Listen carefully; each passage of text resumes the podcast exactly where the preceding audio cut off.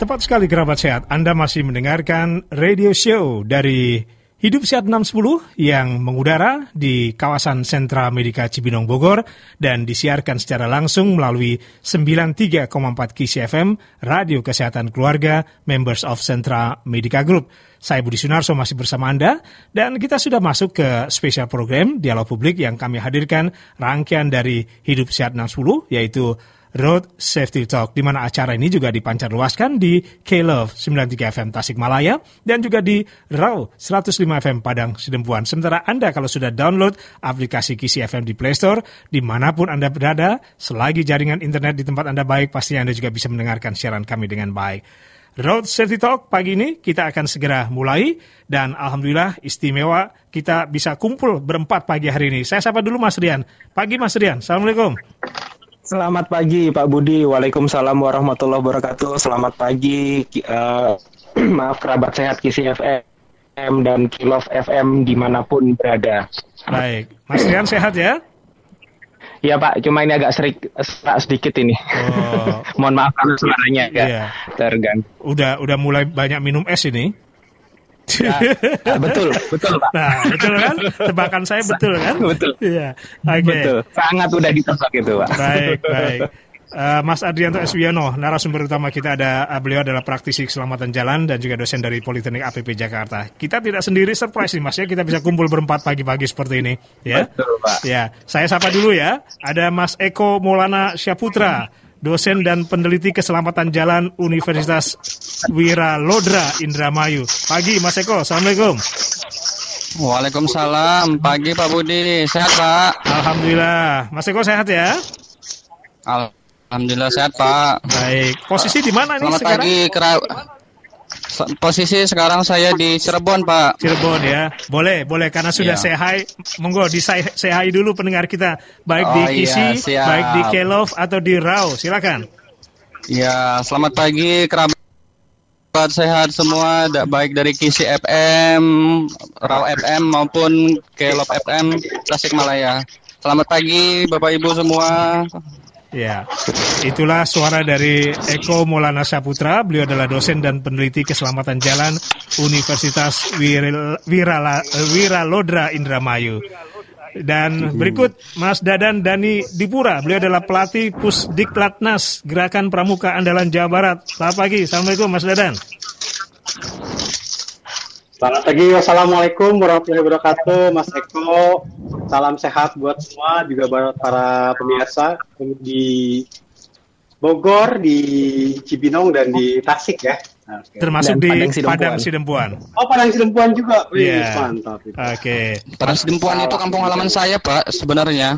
Oh, gitu. Kampung halaman Mas Eko? Iya, uh, iya, ya sekitar sekitar 4 jam lah dari sini. Sa oh, saya asli sana cuma saya asli sana cuma sudah tinggal di Cirebon. Hmm, gitu. Mana kalau Padang Sidempuan lebih dekat ke mana? Berarti kampung halamannya persisnya di mana nih Mas Eko? Kalau saya aslinya dari Kabupaten Padang Lawas, Sumatera Utara. Itu Kabupaten Sumatera Utara terakhir perbatasan sama Riau, Pak. Oh, gitu ya. Oke. Okay. Hmm. Kalau Mas Dadan sendiri posisi di mana sekarang Mas Dadan? Saya posisi di Bekasi. Bekasi ya. Iya.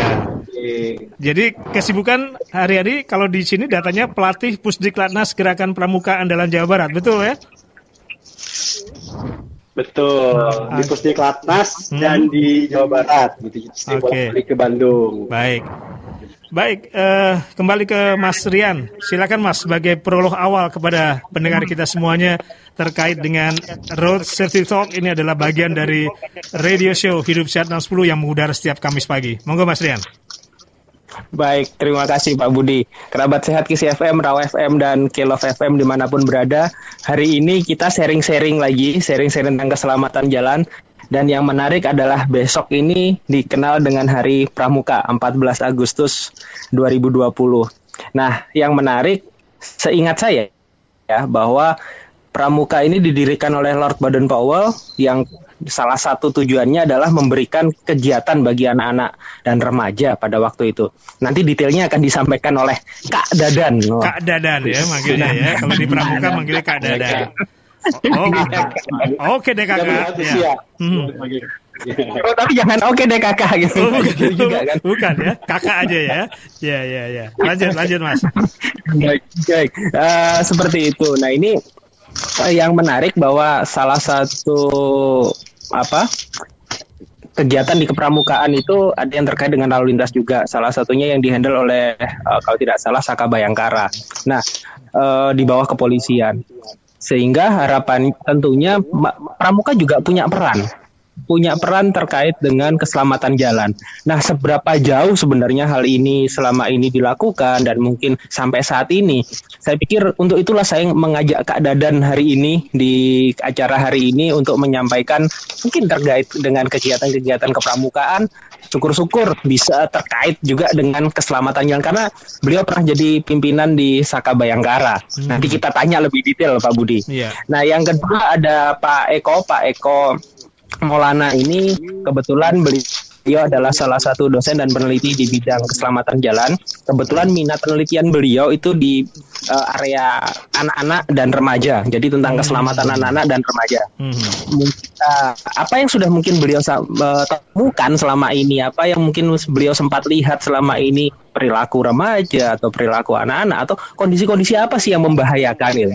Kemudian setelah itu nanti kita bisa lihat sama-sama bagaimana peran pramuka remaja untuk sama-sama menyelamatkan nyawa, membuat kita jadi lebih aman dan lebih selamat di kemudian hari. Hmm. Begitu kira-kira Pak Budi apa yang akan kita sharing hari ini. Iya, dan tentu saja bicara sharing atau diskusi kita hari ini untuk Anda, kerabat sehat yang mendengarkan siaran kami di mana pun Anda berada, Yuk, silakan Anda boleh terlibat ngobrol bersama kami karena tamu-tamu istimewa saya ini uh, disiarkan uh, untuk Anda semuanya dengan harapan Anda juga bisa terlibat ngobrol dengan kami. Ya, silakan Anda bisa manfaatkan WhatsApp kami di 0877 80934.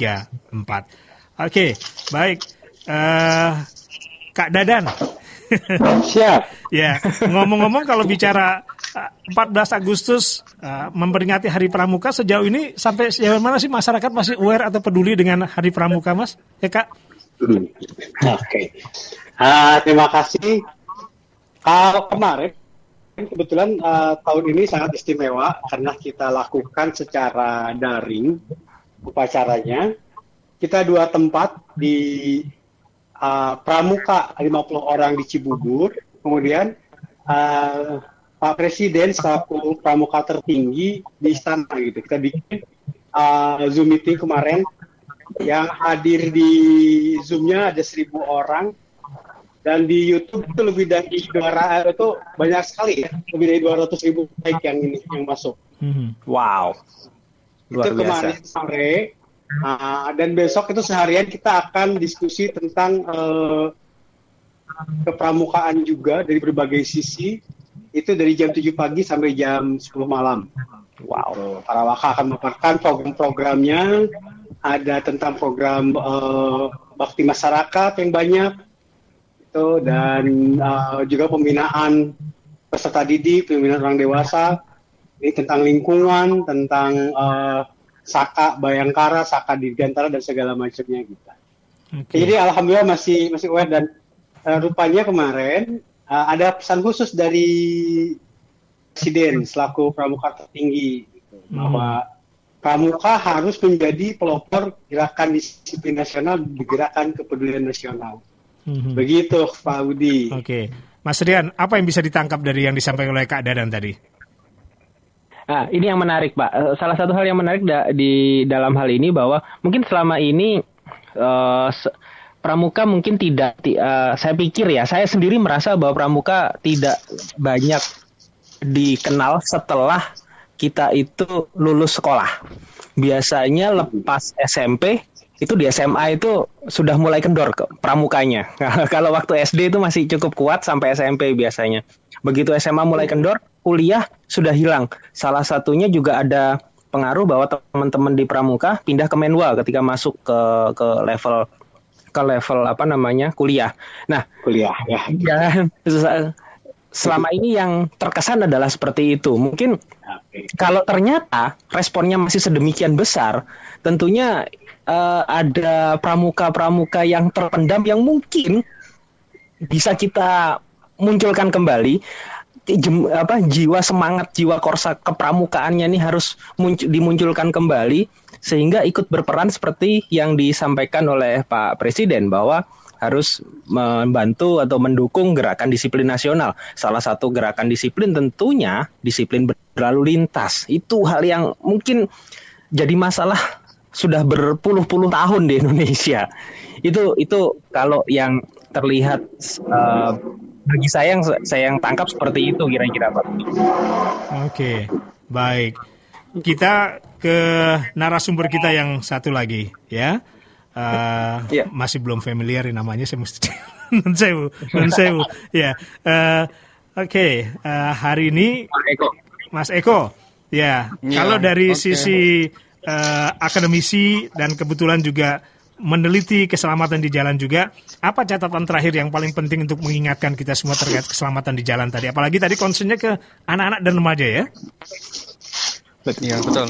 Iya jadi uh, memang beberapa tahun ini saya lagi concern ke anak-anak dan remaja ya kalau di anak-anak terakhir di anak TK kebetulan Budi. Hmm. Jadi kebanyakan ya orang tua itu kalau ngantar anaknya yang TK SD itu pasti nggak dipakein helm ya kalau mengantarkan ke anaknya.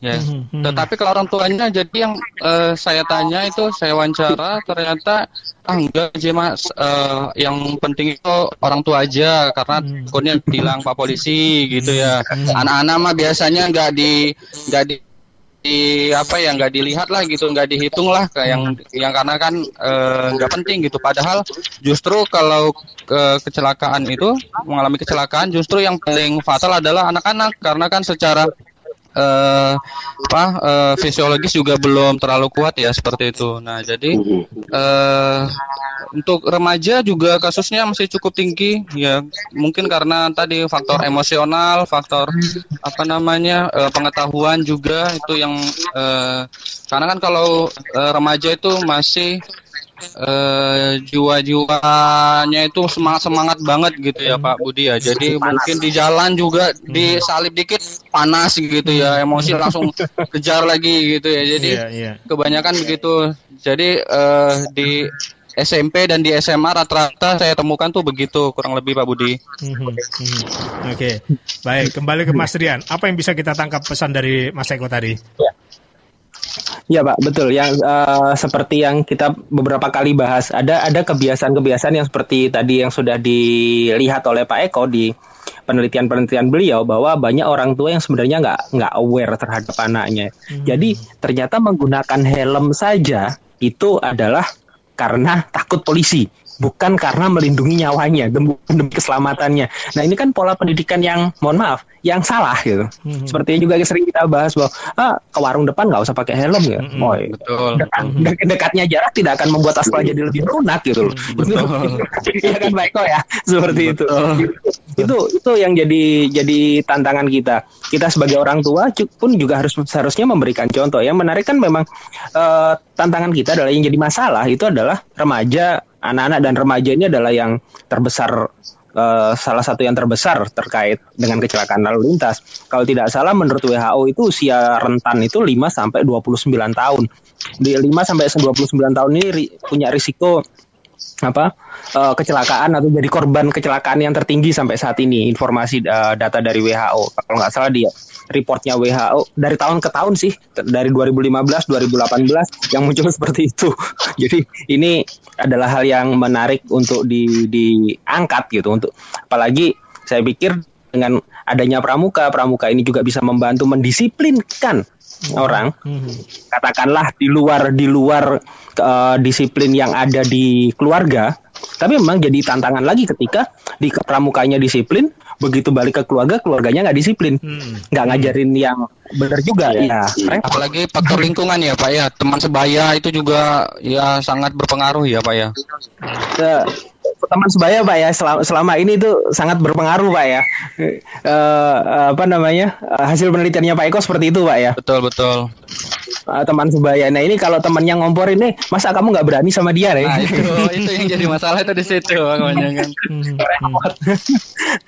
Sebentar saya coba tanya ke Kak Dadan. Kak Dadan gimana kalau di sel, uh, apa pendidikan apa ya adik-adik kita adik-adik pramuka itu yang mereka mereka setelah didisiplinkan di pramuka di gerakan pramuka kemudian balik ke ke rumah pada saat latihan lagi gitu masih ada kelihatan bedanya nggak sih sebenarnya antara mereka yang disiplinnya di rumah dijalankan dengan yang enggak menurut pengalaman Kak Dadan sendiri selama ini bagaimana? Oke okay. uh, eh, biasanya anak-anak itu uh, kita menugaskan mereka pada awal-awalnya itu menugaskan mereka supaya uh, kan kalau dari siaga nih ya siaga ya. Siaga itu dia punya tugas dua. Satu, siaga itu menurut ayah ibunya ya. Ah. Ayah dan ibunya. Dwi Dharma. Siaga itu berani dan tak putus asa itu SD. Ya. Usia, usia di bawah 10 tahun lah, 10 tahun. Nah, ya. Kemudian waktu uh, dia masuk ke kelas 5 6 atau SMP itu kita yeah. gali hero hero mereka. Mereka hmm. disiplin dari gerakan segala macam dan itu dari ini kita punya ada pramuka Garuda di kita tuh tingkatan tertinggi di masing-masing golongan. Iya. Mm-hmm. Itu kebaikannya dia dibuktikan yeah. oleh semua bukan hanya oleh pramuka tapi oleh lingkungan sekolah, lingkungan keluarga dan lingkungan masyarakat. Mm. kita dapat penghargaan uh, pramuka pramuka Garuda itu kalau sudah ada pengakuan dari keempat itu sekolah uh, dari keluarga dan dari masyarakat. Hmm. Di Sa syaratnya untuk masuk pramuka Garuda tadi apa saja berarti? Itu masing-masing harus menyelesaikan dulu SKU ya di pramuka itu ada syarat kecakapan umum namanya. Iya. Untuk siaga ada siaga mula, siaga bantu, siaga tata. Tiga itu baru dia bisa naik ke Garuda tertingginya. Kemudian kalau di penggalang, penggalang rambu, penggalang sakit, penggalang terap baru jadi penggalang Garuda. Oh, oke. Okay. Dan ini ada organisasi sampai tingkat dunia, organisasi hmm. Garuda ini tuh.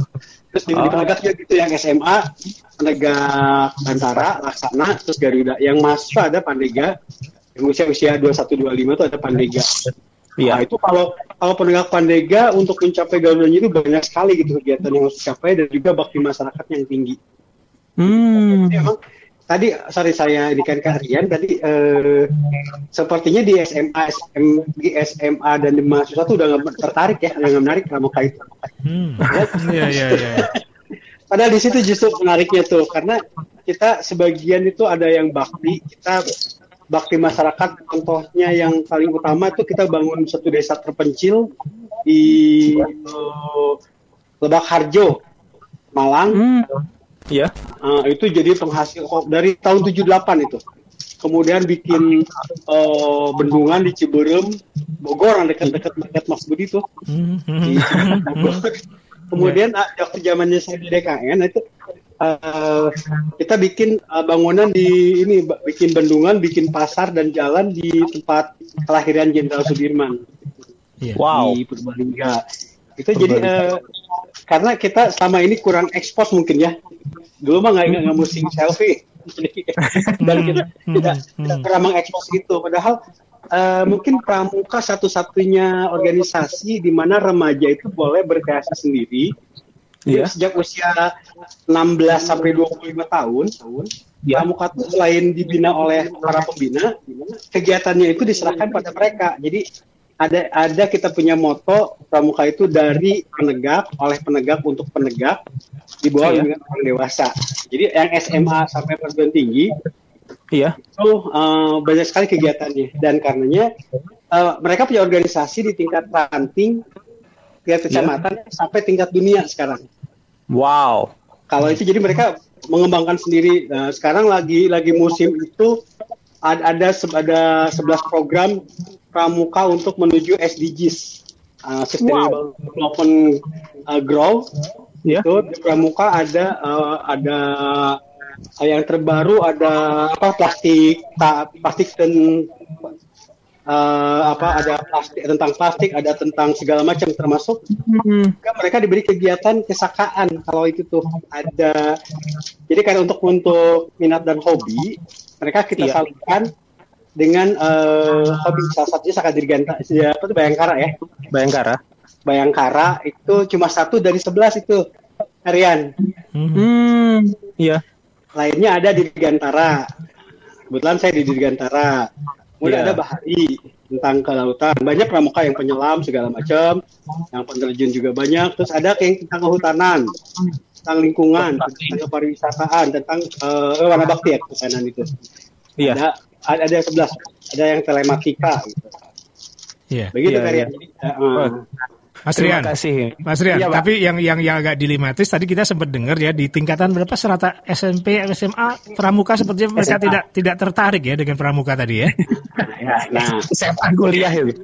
SMA kuliah karena mungkin informasinya yang dapat karena eh, sekarang bagi dengan usia muda SMA nah, itu apa eh, mungkin kaget ya orang-orang orang kita usia 15 sudah memikirkan kegiatan sendiri ya. Hmm. Um, Betul, betul. Kemudian ini itu eh, padahal itu eh, sebenarnya kalau di Islam itu malah menarik sekali gitu. Jadi kita juga di Pramuka sedang mencoba supaya tidak emang eh, drop out dari penegak ke penghalang ke pe- penegak itu sangat tinggi sekali. Gitu. Drop Termasuk out ya. saya soalnya, Pak. Drop out ya istilahnya drop out ya. Iya ya. Out, ya, ya, yang, yang tidak melanjutkan ya kalau kalau ini Iya. dari penghalang ke penegak itu. Nah, Ya, karena mungkin uh, beda lingkungan ya, lingkungan baru segala macam. Bahkan ada sekarang anak-anak penghalang uh, yang masih usianya 15 dan masuk SMA gitu. Ah, iya iya. iya. Oke, baik. Mas, kita break se- sebentar ya. Kita lanjutkan lagi sesaat lagi. Baik, kerabat sehat. Baik, kita masih baik. ada di radio show Hidup Sehat 610 dan kita masih eh, bersama eh, di acara Road Safety Talk di mana hari ini kita masih membincangkan masalah pramuka, remaja dan keselamatan jalan. Kita akan kembali sesaat lagi. Halo kerabat sehat, kabar baik buat kalian semua yang sedang cari tempat kuliah kesehatan dengan banyak pilihan program studi, ya di IMDS. Kabar baiknya lagi telah dibuka program studi S1 Fisioterapi di IMDS dan pertama di Jawa Barat. Setelah lulus, kalian mempunyai kewenangan untuk praktek mandiri dengan lulusan diserap 100% di masyarakat. Ternyata, fisioterapi masuk dalam pekerjaan 10 terbaik hasil survei CNN. Ayo daftar sekarang juga. Informasi lebih lanjut, hubungi marketing kami di nomor WhatsApp 0813 8371 8185 atas nama Herdi atau kalian daftar online di pmb.imds.ac.id. Kuliah Kesehatan, ya IMDS. Institut Medika Dr. Gigi Suherman, Integritas, Entrepreneur, dan Unggul. Hidup Sehat 610 93,4 DCFM Radio Kesehatan Keluarga Kita masih di Road Safety Talk. Ini bagian dari eh, Hidup Sehat 610 dan tema kita masih seputar pramuka, remaja dan keselamatan jalan. Sekali lagi kita masih bersama narasumber utama kita Adrianto Eswiono, praktisi keselamatan jalan juga dosen di Politeknik APP Jakarta. Narasumber kedua ada eh, Eko Maulana Saputra. Beliau adalah dosen dan peneliti keselamatan jalan Universitas Wira Lodra Indramayu dan juga ada Kak Dadan Dani Dipura, pelatih Pusdiklatnas Gerakan Pramuka Andalan Jawa Barat. Kita lanjutkan lagi kembali ya, Mas Rian. Baik, Pak. Ya. Oke, ke ke ke ini Mas Eko dulu yang meneliti anak-anak dan remaja. Ini tantangan juga ketika tadi range antara remaja ke mahasiswa mereka sudah nggak peduli pramuka ya. Artinya juga nggak peduli juga dengan keselamatan jalan. Gimana Mas Eko melihat itu? Betul Pak. Jadi saya tanya ya kebanyakan remaja SMP SMA tadi itu ya tadi contohnya ka- kalau dekat nggak perlulah pakai helm mas katanya. Kalau cuma ke warung ngapain pakai helm begitu nggak penting. Itu juga kalau jalan raya kalau dilihat kucing-kucingnya sama pak polisi, nah eh, nggak perlu pakai helm gitu. Jadi saya tanya eh, ka- kalau kalian pakai helm itu kira-kira memang buat keselamatan atau karena takut ditilang pak polisi?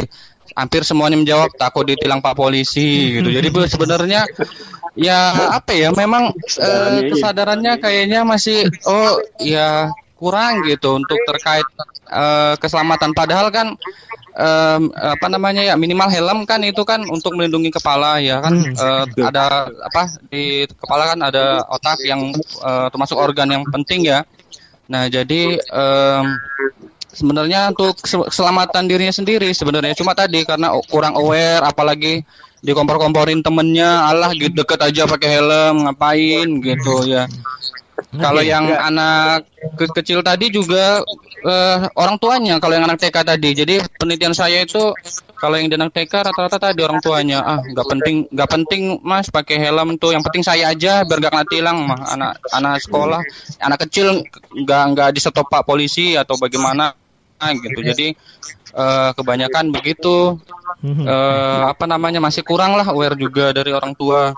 Padahal uh, keluarga itu kan uh, lingkungan terdekat dari anak gitu. Ya yeah. Mas Rian uh, sebagai yeah, uh, apa yang mengamati masalah keselamatan jalan ini kalau kita bisa ya, gambarkan Pak. supaya ini juga menjadi sesuatu yang apa ya uh, bukan menakut-nakuti tapi mengingatkan ini loh ya dampak atau gambaran kecelakaan yang banyak melibatkan anak-anak dari uh, sampai ke remaja tadi kira-kira apa yang perlu di, di, digambarkan kepada para remaja dan anak-anak ini Nah, coba ini begini Pak, saya mau tanya ke Pak Eko dulu. Pak hmm. Eko, uh, apa sih sebenarnya yang membuat anak-anak ataupun remaja ini lebih rentan terhadap kecelakaan? Tadi Pak Eko sempat uh, cerita tentang struktur tubuh atau anatomi tubuh. Kira-kira kaitannya seperti apa, Pak? Mungkin bisa disampaikan sedikit. Oke, okay. iya. Kalau faktor penyebab ya kebanyakan remaja tadi itu karena faktor dari teman sebaya, misalnya uh, juga dari faktor karena kecelakaan lalu lintas itu uh, menurut data yang saya baca itu iya. uh, sebanyak 93.076 kasus tahun 2018 dari Korlantas Polri, Polri Pol itu okay. usia 11 sampai 19 tahun pada pelajar SMP SMA dan sebagian okay. besar itu uh, 72 persen itu uh, dari uh, pengguna sepeda motor jadi para pelajar-pelajar tadi Ya, okay. uh, sebagian besar itu memang rata-rata belum punya SIM, jadi uh, belum punya SIM tapi udah apa namanya uh, naik motor ke sekolah. Nanti parkirnya itu jauh. Kadang kalau yang penelitian saya di di Jogja iya. itu sekolahnya itu sebenarnya nggak bolehin bawa sepeda motor, tapi iya. mereka ya namanya remaja ya, jadi pinter. Hmm. Parkirnya itu jauh dari sekolah gitu. Yang penting tetap bawa motor gitu. Faktor-faktornya sih tadi bisa karena teman sebaya, kemudian pengemudinya tidak fokus main HP, balas chat dari gebetan misalnya ya kan. Padahal uh, kemudian kadang juga nggak fokus, suka apa namanya melanggar apa namanya lalu lintas dan uh, apa namanya emosinya ini belum stabil kalau untuk remaja ini. Nah dari penelitian saya tadi yang terkait dengan anatomi tadi, memang uh, khususnya anak-anak ya, anak-anak ya. itu memang uh, sangat apa ya namanya ya, uh, karena anatominya itu kan belum sekuat yang dewasa. Jadi uh, justru tadi yang saya temukan ATK itu dibonceng diduduk di depan uh, orang tuanya. Nah uh, pas kejadian apa namanya terjadi kecelakaan lintas itu yang justru kan orang tuanya penting pakai helm ya, hmm, anaknya iya. ini kan kan nggak pakai helm gitu jatuh. Itu kan masih kecil, masih TK. Nah itu uh, penelitian di Polandia dan di Indonesia itu rata-rata kebanyakan apa namanya kan tadi anatominya belum kuat jadi sangat berbahaya buat hmm. uh, anak bisa menyebabkan bahkan kematian karena ada otak di ke, uh, bagian kepala khususnya. Hmm. Oke, okay. ini ini menarik Pak Budi. Jadi uh, terima kasih Pak Eko. Ini uh, apa beberapa waktu lalu waktu saya ikut konferensi di apa di Malaysia sempat ada ada cerita bahwa salah satu presenternya itu dokter, dokter gigi. Kenapa? Apa hubungannya dokter gigi kok cerita di depan audiens terkait dengan keselamatan jalan? Hmm. Nah, Nah, rupa beliau cerita, saya kenapa ditempatkan di saya dari Fakultas Kedokteran Gigi tapi ditaruh di sini karena saya selama ini ditugaskan untuk menangani orang-orang yang rehab wajah gara-gara kecelakaan. yeah, yeah, itu jadi ditampilkan wajah orangnya foto sebelumnya di slide presentasinya itu wajah wajah yang uh, aslinya sama setelah terjadi kecelakaan. Ini yang berubah, ini yang berubah, ini nggak bisa diperbaiki dan lain sebagainya. Karena beliau ini dokter gigi, jadi lebih lebih banyak di sekitar muka. Dan kenapa kok dokter gigi yang turun tangan? Karena untuk bedah gigi dan lain, eh, maaf korbannya ini, banyak kan kan helmnya bukan helm full face helmnya helm yang apa ya tiga perempat half face yang tiga perempat yang three quarter begitu yang tidak akan melindungi dagu. Nah ini banyak kasus kejadian seperti itu. Saya pikir ini gambar-gambar kayak begini menarik juga gitu buat di, disampaikan. Jadi ternyata dampaknya luar biasa ya. Mungkin tidak terekspos oleh kita. Saya baru tahu kali itu. Ini ya ternyata wajahnya berubahnya. Ngeri juga gitu juga nggak pengen ada bekas. Meskipun bisa sehat tapi bekas jahitannya tetap ada. Tapi, seperti itu. tapi jangan lupa Mas Rian kita punya pengalaman gitu. Dilarang merokok merokok menyebabkan ini ini ini ini, ini gitu. Digambarin le, leher, ya, lehernya bolong begitu ya segala macam. bolong. Hmm, tapi nggak mempan juga tuh Mas. Mempan juga. Juga. Tapi ada ada penelitian yang terkait itu saya lupa. Itu sempat ada salah satu dosen di penelitian tentang gam, uh, dampak dari gambar itu. Tapi tapi menarik untuk dibahas itu juga. Yeah, yeah, yeah. uh, mungkin saya, saya pikir mungkin dari ada tambahan dari Kak Dadan. Uh, selama ini mungkin peran pramuka terkait dengan keselamatan terutama mungkin yang terdekat di Saka Bayangkara atau mungkin ada uh, kalaupun Saka Bayangkara teman-temannya ada yang kurang mungkin ada yang bisa apa mungkin ajak kan yang lain anggota yang lain untuk membantu selama ini seperti apa jadi kegiatan peran, terkait dengan keselamatan peran pramuka ya dalam peran. keselamatan jalan ya betul betul ya. okay. betul peran pramuka dalam keselamatan jalan pertama uh, si Bayangkara sendiri dilatih supaya mereka bisa uh, uh, taat lalu lintas, kemudian tahu protokol lalu lintas dan sebagainya di Bayangkara itu.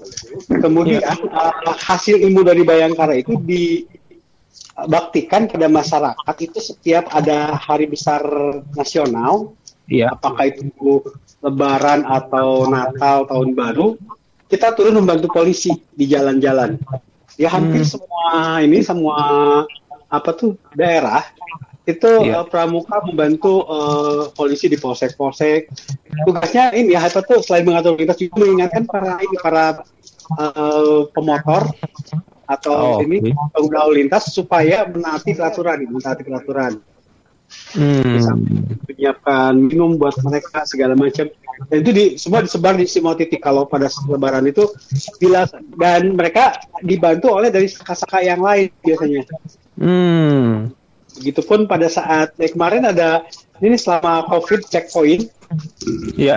juga bantu para polisi di ini di checkpoint checkpoint Oh. menyiapkan menyiapkan masker yang mereka yang tidak bawa masker gitu kan yang ini gitu jadi kita di hampir di semua provinsi itu terjadi gitu Oke, okay. oh. kalau itu itu kalau pas Lebaran, kalau di dalam kondisi tidak Lebaran apa yang? Uh, kalau tidak Lebaran itu uh, mereka biasanya ikut ini ikut promosi keselamatan jalan di lingkungan sekolah masing-masing. Kemudian juga uh, tetap mengingatkan bahwa terutama menjadi contoh ya bahwa mereka tidak boleh berkendaraan tanpa uh, SIM dan perlengkapan. Kalau helm kayaknya masih masih ini ya, masih banyak yang pakai half face juga itu. juga gitu. Tapi rata-rata uh, itu saya sendiri dari, dari awal itu selalu pakai helm gitu. Even hmm. waktu itu helm belum belum di apa tuh, belum, belum wajib kan. Kalau kalau keluar kota saya pasti pakai helm. Harusnya memang seperti itu. Tapi ngomong-ngomong efektif nggak? Efektif nggak sinergi yang dilakukan Pramuka dengan uh, diperbantukan di ke kepolisian tadi? Sejauh ini bagaimana pengamatan keadaan? Oh sangat sangat efektif. Uh, polisi sangat berterima kasih karena jumlah pramuka lebih banyak dari jumlah polisi kan di tiap-tiap ini, jadi sangat sangat, sangat terbantu. Hmm. Gitu. Di perbatasan ini, jadi polisi bisa uh, apa tuh uh, melaksanakan tugas yang lebih banyak lagi gitu. Yang pengaturan lalu lintas cukup satu polisi yang menemani mungkin menemani 10-20 orang pramuka di situ secara gantian biasanya 24 jam juga kita bertugas menemani ini dan penghargaan pada pramuka itu pramuka diberikan tanda penghargaan. Itu berupa badge. Itu aja. Berupa apa? Berupa apa wow. penghargaannya? Badge. Badge. Badge, badge ya. Enggak, kita kita khawatir. Tapi ada tapi ada edukasinya dari kepolisian sebelum mereka diturunkan ke lapangan. Oh ada, ada kak. Kan yang yang karena tuh selama enam bulan tuh jadi polisi dulu. Dilatih ya. Jadi ada uh, Bayangkara itu yang yang itu dari uh, polisian baik di tingkat ranting, mm-hmm. di tingkat polsek ya. Iya. Yeah. Uh, uh, di tingkat itu dilatih dulu semua pramuka yang turunkan di jalan itu semua dilatih dulu gitu. Iya. Yeah. Jadi mereka uh, kecuali yang membantu membantu menyeberangkan jalan itu itu mereka bisa diambil juga dari pramuka pramuka yang non bayangkara. Hmm. Tapi kalau untuk pengaturan lalu lintas itu biasanya mereka dari bayangkara langsung. Iya. Yeah. Ya, Mas Rian, Mas Eko, ya ba ya. bagus juga sih kalau ada edukasi terlebih dahulu. Yang kita khawatir kan positioningnya jadi nggak nggak jauh beda dengan kayak Pak Ogah aja suruh ngatur gitu. Betul. ya, kan? Betul. Cuma nggak minta cepet kalau pramuka. gimana gimana Mas Rian, Mas Eko, silakan.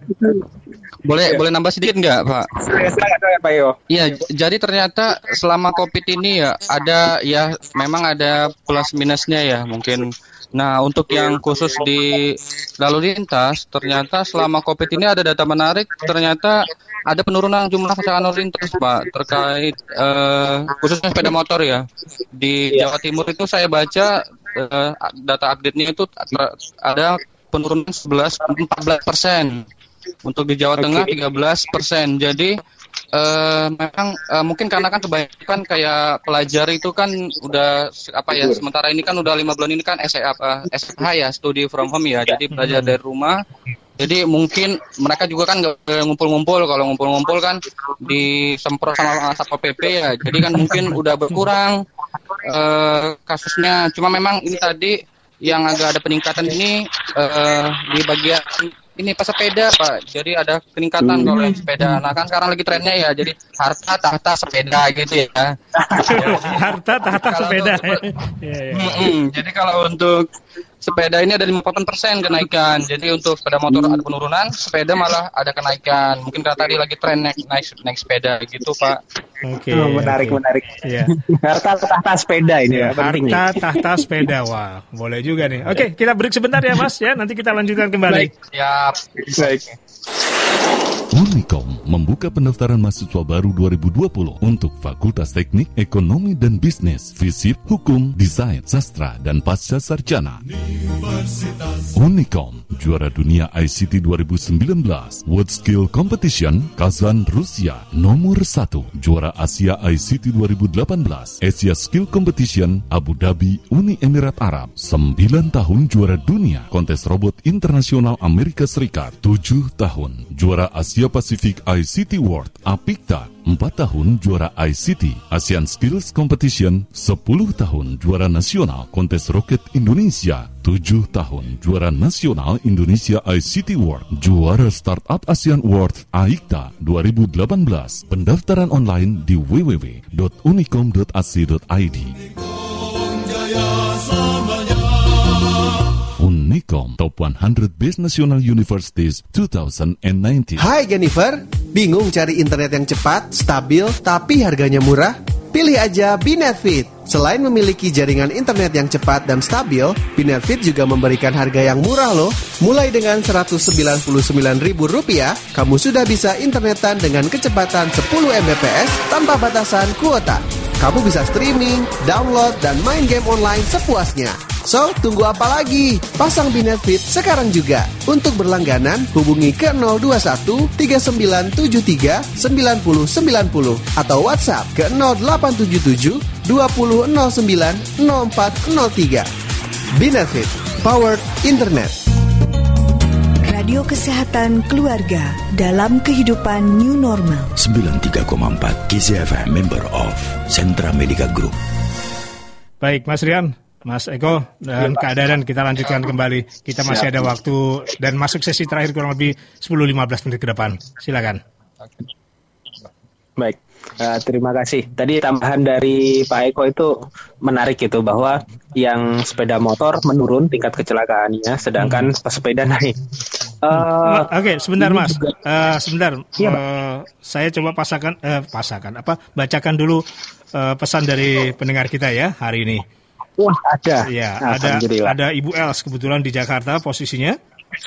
ya. Nah, ini untuk ya. untuk Kak Dada nanti mungkin bisa di uh, diperjelas uh, jawabannya. Di Jakarta ini, apa saat ini masih ada pramuka yang diperbantukan di jalan, terutama di sekitar sekolah, bantu menyeberangkan dan lain sebagainya. Sepertinya zaman itu zaman saya sekolah dulu tuh masih ada tuh. Ya, kurang lebih begitulah dari Ibu Els di Jakarta. Silakan Mas uh, Mas Rian dilanjutkan dulu tadi. Baik, terima kasih. Nanti disimpan itu jawabannya Kak Dadan ya. saya, saya, saya lanjutkan sebentar ini. Itu data dari ya, yang yang menarik di Jawa Timur dari Pak Eko tadi bahwa datanya sepeda motor itu menurun, sedangkan sepeda itu meningkat. Termasuk dalam hal ini adalah kecelakaannya. Uh, ada kasus yang berbeda di Malaysia itu ada kejadian bahwa pada saat pandemi kecelakaan sepeda motor malah meningkat. Kenapa? Karena rupanya di sana itu uh, banyak pada saat PSBB versi sana itu jalan kosong, sepeda motor boleh masuk tol. Ya sudah, gaspol semua. Efeknya malah terjadi kenaikan kecelakaan uh, di jalan raya di, di, di yang kejadian di Malaysia. Itu yang menarik. Tapi secara keseluruhan turun memang. Dari kemarin yang kita bahas, mungkin Pak Budi juga masih ingat yang dengan Dr. Hairil se dari 6.000 sekian kasus menjadi sekitar 5.000 kasus. 5.000 kasus semoga ini bisa bertahan atau bahkan turun sampai di akhir tahun ini. Semoga moga pun tahun depan uh, menjadi lebih baik. Ya kalaupun naik naik dikit aja. Tapi kalau naik itu ya udah bagian yang dari hal yang tidak menyenangkan sebetulnya hmm, terkait hmm. dengan dengan kecelakaan. Itu itu uh, yang saya sebagai pembanding datanya. Dan balik lagi yang menarik apakah data dari kita valid atau dari data dari Malaysia valid? Ya anggap saja itu sebuah kebenaran. Karena ada salah satu penelitian yang saya tangkap yang saya baca bahwa data di Indonesia ini kemungkinan yang muncul di permukaan itu 30% dibandingkan aslinya. Jadi kalau ada kecelakaan 30 orang sebenarnya kecelakaan uh, sampai sekitar 100 orangan. Itu kira-kira tiga kali lipatnya. Hmm. Seperti itu Pak Budi. Oke. Gimana Kak Dadan dari Ibu Els tuh? Uh, kalau di Jakarta sepertinya udah nggak kelihatan yang begitu. Apa mungkin di daerah masih terlihat gitu pramuka uh, berkontribusi seperti itu? Oke. Uh, terima kasih Bu Els atas pertanyaannya. Uh, tadi saya jelaskan bahwa pramuka turun itu pada saat hari raya dan ini uh, menjaga dan Natal gitu. Memang hari-hari sudah tidak itu tidak lagi pramuka yang turun ke jalan karena mereka juga sama uh, pada usia sekolah pada sekolah gitu ya. Hmm. Jadi saat, saat tadi KL kalau memang ini, ini saya coba kondisikan dengan kode DKI apakah memungkinkan atau tidak gitu atau dibutuhkan nah, tidak gitu pramuka turun ke jalan hari-hari nah, kita lihat gitu ya? Ke jalan tuh bisa, uh, ya ya kalau memang itu kita bisa bicarakan dengan Saka Bayangkara mungkin nah, bisa menggerakkan nah ini situ. atau jangan-jangan takutnya Saka Bayangkaranya udah nggak begitu apa uh, intens juga mengamati pergerakan di jalan ini. Masih masih masih. Masih ya? ini ini mumpung Pak Budi ya. Hmm ini ini kan mumpung sebenarnya karena Kak Dadan ini kan di Jawa Barat, jadi Betul. cakupannya bahkan sampai ke uh, Tasik pun mm-hmm. Garut beliau beliau pegang gitu loh. Jadi mm-hmm. langkah baiknya mungkin dari kerabat sehat di mana pun berada, terutama yang pada khususnya di Jawa Barat, mm-hmm. mungkin kalau ada yang perlu bantuan terkait dengan pramuka atau dengan hal-hal yang terkait dengan kepramukaan mumpung ada Kak Dadan di sini bisa dikoordinasikan dengan beliau. Iya. Kak Dadan ini beliau adalah pelatih Pusdik Latnas Gerakan Pramuka Andalan Jawa Barat loh, ya. Oke. Okay. ya, Lanjut, lanjut Mas Rian. Eh, ya, silakan Kak Dadan barangkali ada yang mau dilengkapi dengan pertanyaan Bu Elsa di. Ya jadi uh, untuk hari-hari emang ada, tidak ada, tapi itu khususnya untuk penyeberangan yang ini yang apa tuh pada saat uh, hari raya gitu. Kalau hari raya kita full, ya, ikut turun. Mm-hmm. Hmm. Kan kalau hari anak-anak juga masih sekolah bu. Gitu. Hmm. Uh, tapi kalau memang nanti dibutuhkan, kita coba cari jalan keluarnya gitu. Uh, Ibu Els tinggal di daerah mana tuh? Di Jakarta, Pak. Jakartanya, iya ya. Iya. Jakarta mungkin uh, selatan gitu ya kalau di pusat itu ya, sekolah ya, ya kita kita bicara inilah mungkin uh, kota besarnya saja lah ya. secara secara umum Siap, gitu ya. ya kan gitu apakah boleh boleh nanti uh -huh. kalau memang ada usulan untuk itu uh, bisa dipertimbangkan lagi di pramuka supaya bisa dilaksanakan lagi itu masyarakat boleh langsung memberikan usulan ke pramuka gitu request gitu oh, boleh boleh kita, uh -huh. kita buka iya boleh boleh okay. kan pramuka juga milik masyarakat betul betul betul betul betul. Iya. Silakan. Oke, okay, begitu ya Ibu Els di Jakarta. Terima kasih sudah eh, memanfaatkan ikut dialog, ikut ngobrol sama kita di WhatsApp kami 0877800934. Yang lain silakan mumpung masih ada kurang lebih 5-10 menit ke depan. Lanjut Mas Rian. Baik, terima kasih Pak Budi. Uh, jadi kira-kira ini ya ini yang apa hal-hal hal-hal yang mungkin selama ini kita tidak tidak terekspos dengan baik bahwa uh, pramuka sebenarnya masih ada bahkan kegiatan sebenarnya sangat sangat menarik di level SMA kemudian sampai ke perguruan tinggi. Hmm. Nah ini yang uh, apa ya mungkin ya tadi keadaan perlu banyak selfie, perlu banyak ekspos memang yeah, yeah, supaya yeah, teman-teman yeah. lain orang-orang lain tuh tahu oh pramuka tuh masih ada tuh kegiatan. Dulu kalau zaman saya kecil ngerasa bahwa kalau dengar yang namanya wah mau ada jambore nasional, mau ada lomba tingkat itu gregetnya luar biasa oh, gitu sampai sekolah. Bangga tuh kita betul-betul nyiapkan diri gitu kan. Hmm. iya. Begitu masuk ke SMA sudah mulai kendor, apalagi kuliah, kuliah sama sekali nggak ada ya. Mungkin juga tergantung hmm. balik lagi kampus.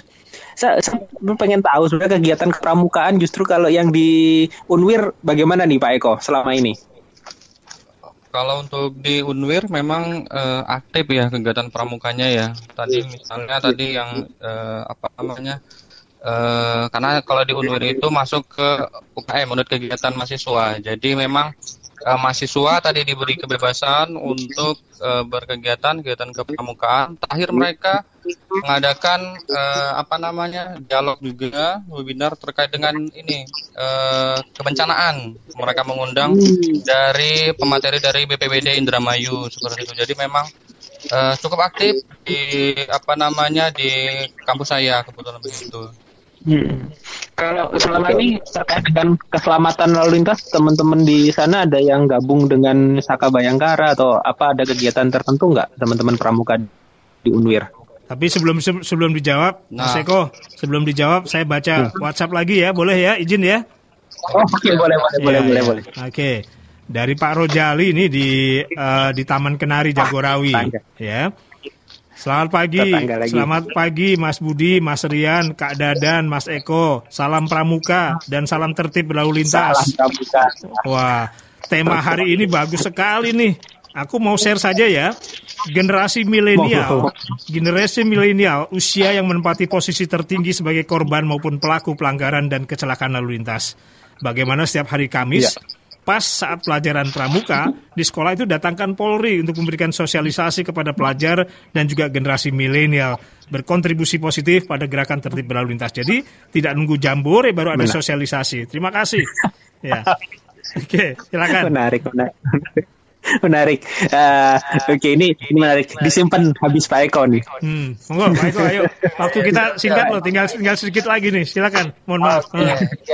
Untuk Bagaimana? tadi mahasiswa aktif ya di kegiatan ini. Kebetulan memang kita juga ada Fakultas Hukum, jadi memang beberapa mahasiswanya ada yang dari dari kepolisian, jadi biasanya mereka apa saling bersinergi untuk hmm. uh, apa namanya uh, tertib berlalu lintas memang. Uh, cuma ya tadi kalau sebagian besar sih kalau mahasiswa ke kampus memang tertib karena tadi uh, biasanya dicek dari masuk ke gerbang Yeah. Cuma memang uh, kalau di luar kampus memang ya memang kesulitan ya untuk mengontrol mengontrol apa namanya perilaku mahasiswa karena kan juga mahasiswa masih jiwanya juga jiwa jiwa-jiwa mudanya masih tinggi gitu ya. Oke, okay, benar. Ya. Okay, baik. Oke, terima kasih Pak Eko. Jadi uh, sebenarnya kan tantangannya kalau di daerah-daerah Indramayu, Loh Bener, apa Cirebon ini kan jalurnya panjang-panjang dan lurus-lurus. Oh, gitu. Ini jalur Pantura itu enak banget Pantura ini ya, cukup enak, high risk gitu. Enak banget tapi lawannya truk semua. Iya benar. betul. Ya. betul. Silakan. Seperti itu. Oke, Kak Dadan. Kak Dadan. Kak Dadan, bagaimana tadi uh, usulan dari Pak Rojali tadi? Kira-kira nampaknya menarik itu setiap ada kegiatan kepramukaan atau di jam-jam pada saat mereka mungkin berbaju pramuka mungkin ya pelajaran pramuka pada hari Kamisnya beliau itu. Polisinya mungkin datang itu bisa memberikan sosialisasi gitu kepada pelajar. Hmm. Oke, okay, siap. Saya sampaikan misalnya kita terima usulannya. Kita coba bahas di nanti saya sampaikan ke ini ke betul pengurus Saka uh, Bayangkara tingkat nasionalnya. Mm-hmm. Kebetulan nanti sih ya, besok kita ada diskusi salah satu tentang Saka. Yeah. Uh, usulan Pak Rozali akan saya sampaikan juga. Nah, soalnya Pak Budi, soalnya kalau sama Kak Dadan ini sekarang lebih karena beliau banyak di Saka Dirgantara, jadi main sama beliau tuh lebih banyak main terjun payung, Pak. Iya iya iya iya iya. Ya. Asal jangan sebut saja ya, Kak Dadan ya. Siap. Ya. Oke, tapi Seperti itu. tapi eh, Ya. program terdekat dari Saka Bayangkara itu apa sih sekarang yang sedang jadi concern nih menjawab tadi minimal pertanyaan-pertanyaan dari masyarakat tadi? Kalau dari Bayangkara sebenarnya tahun ini ada perkemahan sak- eh, Bakti Saka Bayangkara. Eh, tapi karena COVID itu semua kan digeser Mm-mm. kegiatan. Oh, Kalau kegiatan rutin di tiap-tiap di ti- tiap-tiap polsek itu berjalan. Kegiatan eh, dan juga eh, selalu begitu seperti tadi yang di sini tuh yang pada saat COVID ini eh, tadi tuh membantu para polisi di checkpoint Mhm. di mana gitu di ini ini Oke. gitu. Oke, baik. Mas Rian, Mas Eko, Kak Dadan, waktu kita sudah sampai last minute di penghujung nih, ya.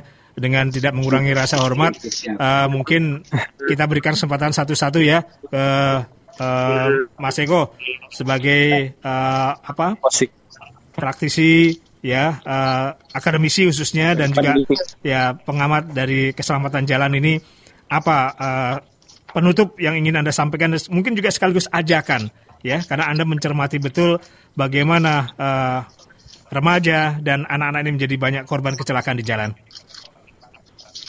Oke, ya terima kasih Pak Budi. Untuk ini kita ayo mari sama-sama mematuhi eh, peraturan lintas, safety riding itu selalu diutamakan. Nah ini yang penting Pak Budi, saya mau nambahkan sedikit. Jadi untuk eh, safety riding yang perlu itu adalah kita harus selalu safety ya, harus selalu selamat, gunakan helm, sepatu, celana panjang, jaket, sarung tangan dan yang terpenting sekarang ini ada tambahannya masker Pak Budi. Jadi apalagi lagi Covid begini ya kalau bisa bawa masker eh, beberapa untuk cadangan ya satu untuk berkendara, satu untuk beraktivitas ketika di luar seperti itu. Untuk khususnya masker kain ya eh, minimal 4 jam sekali itu harus di- eh, segera diganti. Iya, iya. Mungkin iya. itu Pak Budi.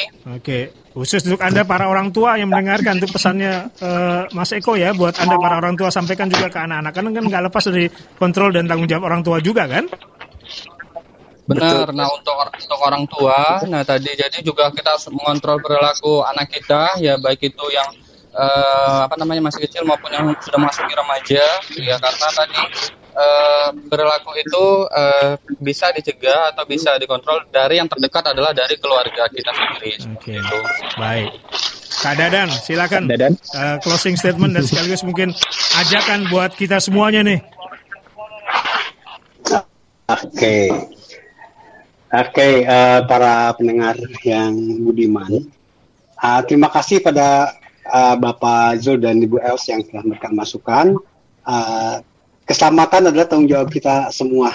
Semua berangkat dari kita sendiri dan aware terhadap diri sendiri juga terhadap orang lain. Ah, kita jaga semua, semua pengen aman, semua pengen sehat, apalagi di masa sekarang. Itu aja kak. Eh, mari kita sehat bersama, aman bersama dengan eh, terutama di lintas. Iya, dilengkapi sebagai penutup, Mas Rian, silakan. Baik Pak Budi, terima kasih Kak dan terima kasih Pak Eko. Jadi eh, sederhananya mungkin saya bisa ringkas begini bahwa keselamatan lalu lintas sekali lagi adalah menjadi tanggung jawab kita bersama. Eh, yang mana salah satu korban yang terbesar adalah di lingkungan di usia anak-anak dan remaja. Ke tentunya perlu kegiatan-kegiatan positif lagi yang lebih ba- banyak untuk memberikan edukasi terhadap mereka. Sebenarnya tidak hanya kepada mereka, kalaupun mereka eh, tahu edukasinya, tapi lingkungannya atau orang tuanya tidak mendukung kegiatan tersebut, maka akan terjadi hal-hal yang ya yang tidak kita harapkan sesungguhnya, tidak sungguh tidak kita harapkan untuk terjadi. Nah, tentunya kegiatan positif ini perlu kita perbanyak lagi, bagaimana mengedukasi tentang keselamatan jalan dan lain sebagainya. Dan yang menarik tentunya karena di hari pramuka ini tentunya pramuka juga dapat sebagai pelopor atau pembimbing yang nggak tahu atau mempelopori gerakan ini, gerakan keselamatan lalu lintas terutama untuk anak dan remaja. Demikian Pak Budi, terima kasih. Salam sehat. Salam Salam selamat. Baik, terima kasih Anda yang mendengarkan di K-Love FM, terima kasih yang mendengarkan di Raw FM, terima kasih yang mendengarkan secara langsung di Kisi FM. Adrianto S. Wiono, praktisi keselamatan jalan, dosen Politeknik APP Jakarta, Eko Maulana Syaputra, dosen dan peneliti keselamatan jalan Universitas Wira Lodra Indramayu, dan Dadan Dani Dipura, pelatih Pusdiklatnas Gerakan Pramuka Andalan Jawa Barat. Salam Pramuka! Salam Pramuka! Oke, terima kasih semuanya. Assalamualaikum. Terima kasih. Terima kasih. Terima kasih Pak Eko. Ya, sama-sama. Radio Kesehatan Keluarga.